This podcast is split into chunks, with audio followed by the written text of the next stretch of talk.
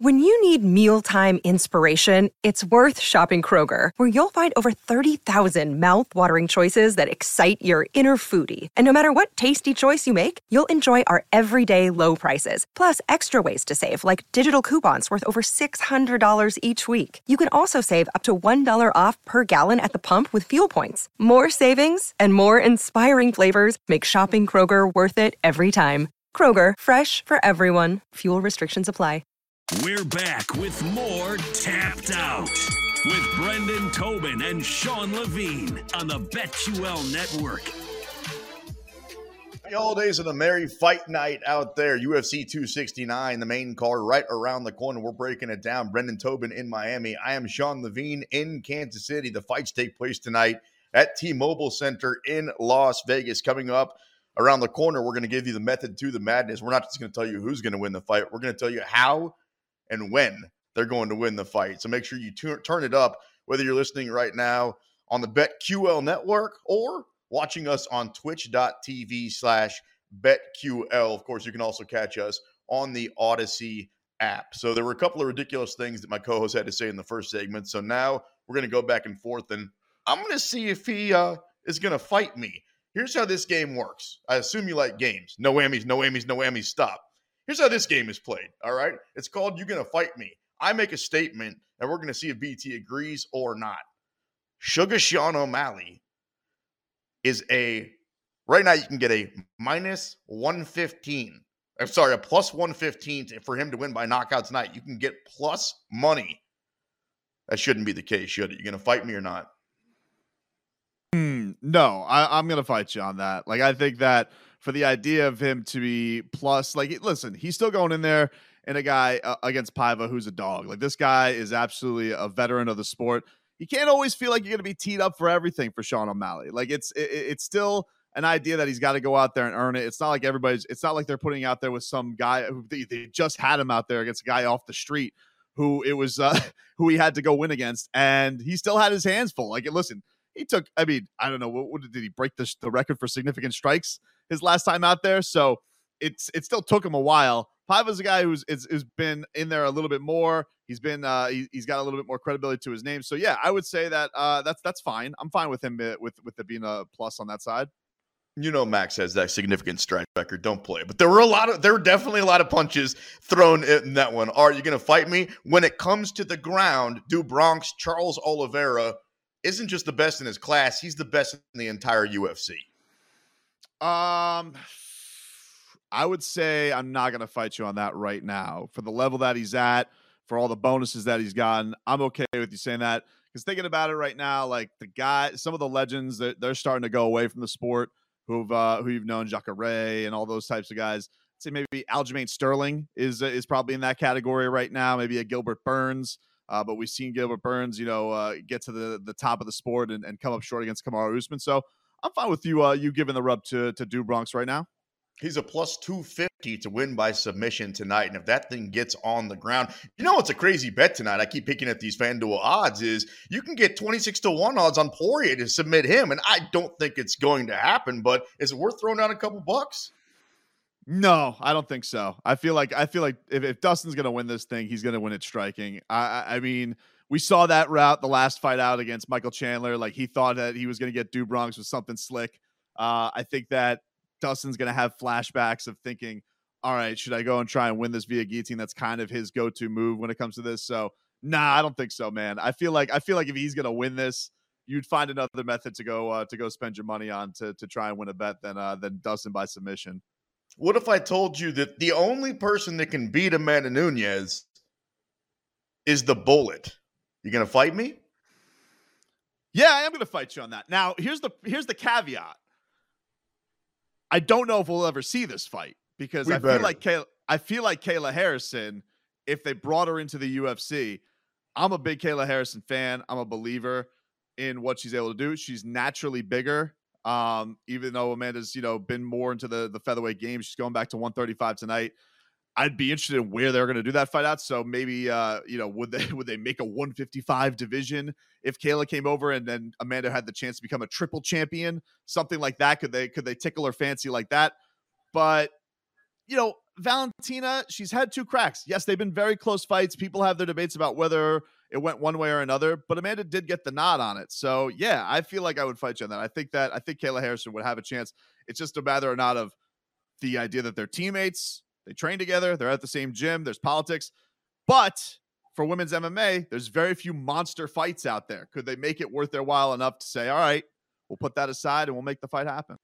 if there was a bullet versus the goat fight, if we got a chance to see Nunes take her on another time, how big of a favorite do you think Amanda Nunes would actually go off at? Oh man. Well, certainly it certainly wouldn't be tonight. I feel like I feel like there would be a lot of people actually uh siding with Valentina because I do so think do there are people that think that she won.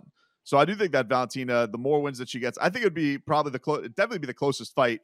I think odds wise right now that that Amanda would get if you if you had some matchup against Nunes, even even against Kayla, I think that Amanda would be pretty pretty heavily favored. I just like Kayla's uh, I like Kayla's skill set. I like the freshness of it. I like the size uh, advantage that she would have more so than uh, than a trilogy against uh, Valentina.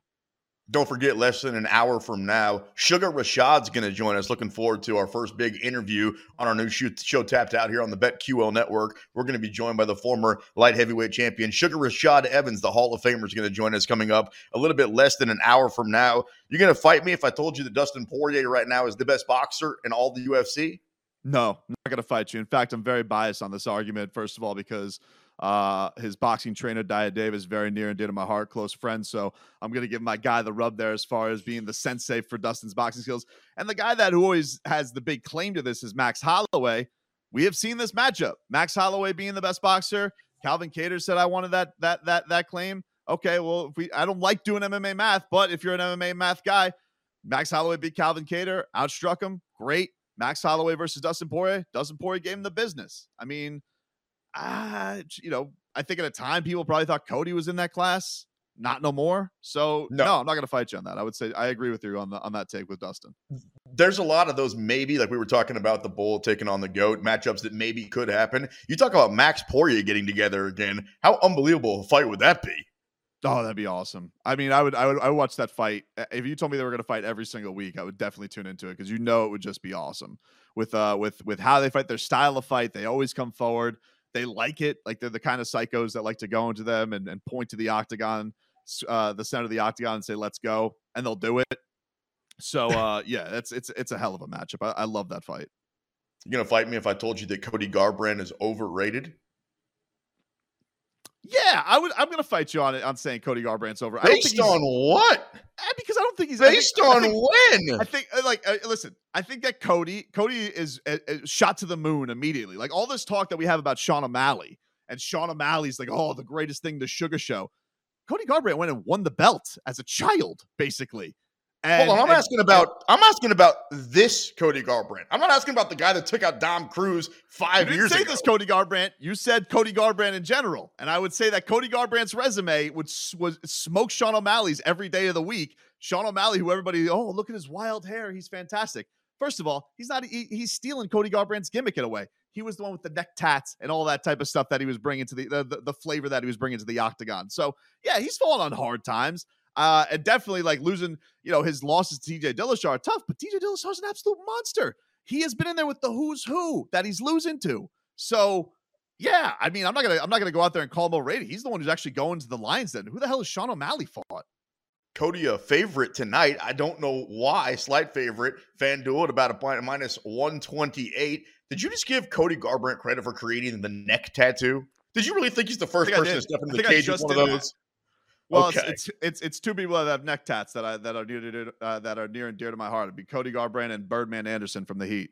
Love the Birdman. Absolutely love the Birdman. Probably better tattoos than anybody in the octagon. You're gonna fight me if I tell you that tonight's fight of the night is definitely going to be Emmett versus Ige. That thing is going to be a banger. Oh man, that is that is a good fight. I love Josh Emmett. Uh, that is a good fight. Uh, I love Dan Ige.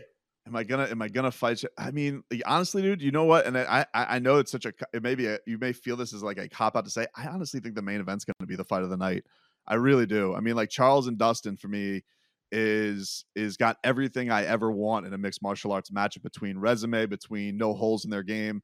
Um, Emmett and Ige, yeah, it's a great matchup. I'm sure that they'll put on a great show, but it also doesn't have the stakes that Dustin and Charles does. So I will fight you on that and say I'm going with the main event. It's going to be the fight of the night tonight. Let's go back to that main event, Brendan, because I've never seen a fight. I've probably seen fights where the odds are as even as this one is right now. You can get the champion as a slight underdog. You can get Poirier as a slight favorite in this one.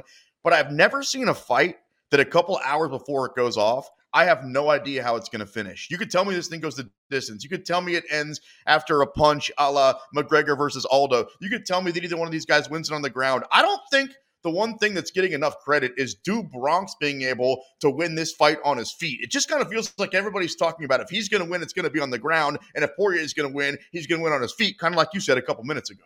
This is the thing. The only the only uh, you're right, man. And looking at these matchups, it's tough to find holes. There's only one thing where I look and I say, all right, with Charles, did this come too fast, too soon as far as he's getting in a step of competition? You look back at the guys they've taken on. It you win eight, nine in a row it's hard to poke holes in that. Too fast, too soon with Charles Oliveira. He's been fighting I mean. since the Nixon administration. No, no, no, no, But here's what I mean. I'm talking about actually taking on title contenders, the best of the best. You taking on a Tony Ferguson who's a shell of himself, who got worked by by Justin Gaethje. It's one thing. You go and beat a Mike uh, a Michael Chandler. I have all the respect in the world for what he was, faced of Bellator for a long time. But Michael Chandler, you know, it, it, it's it's it's crazy that he got thrown into a title fight that quickly in his UFC career.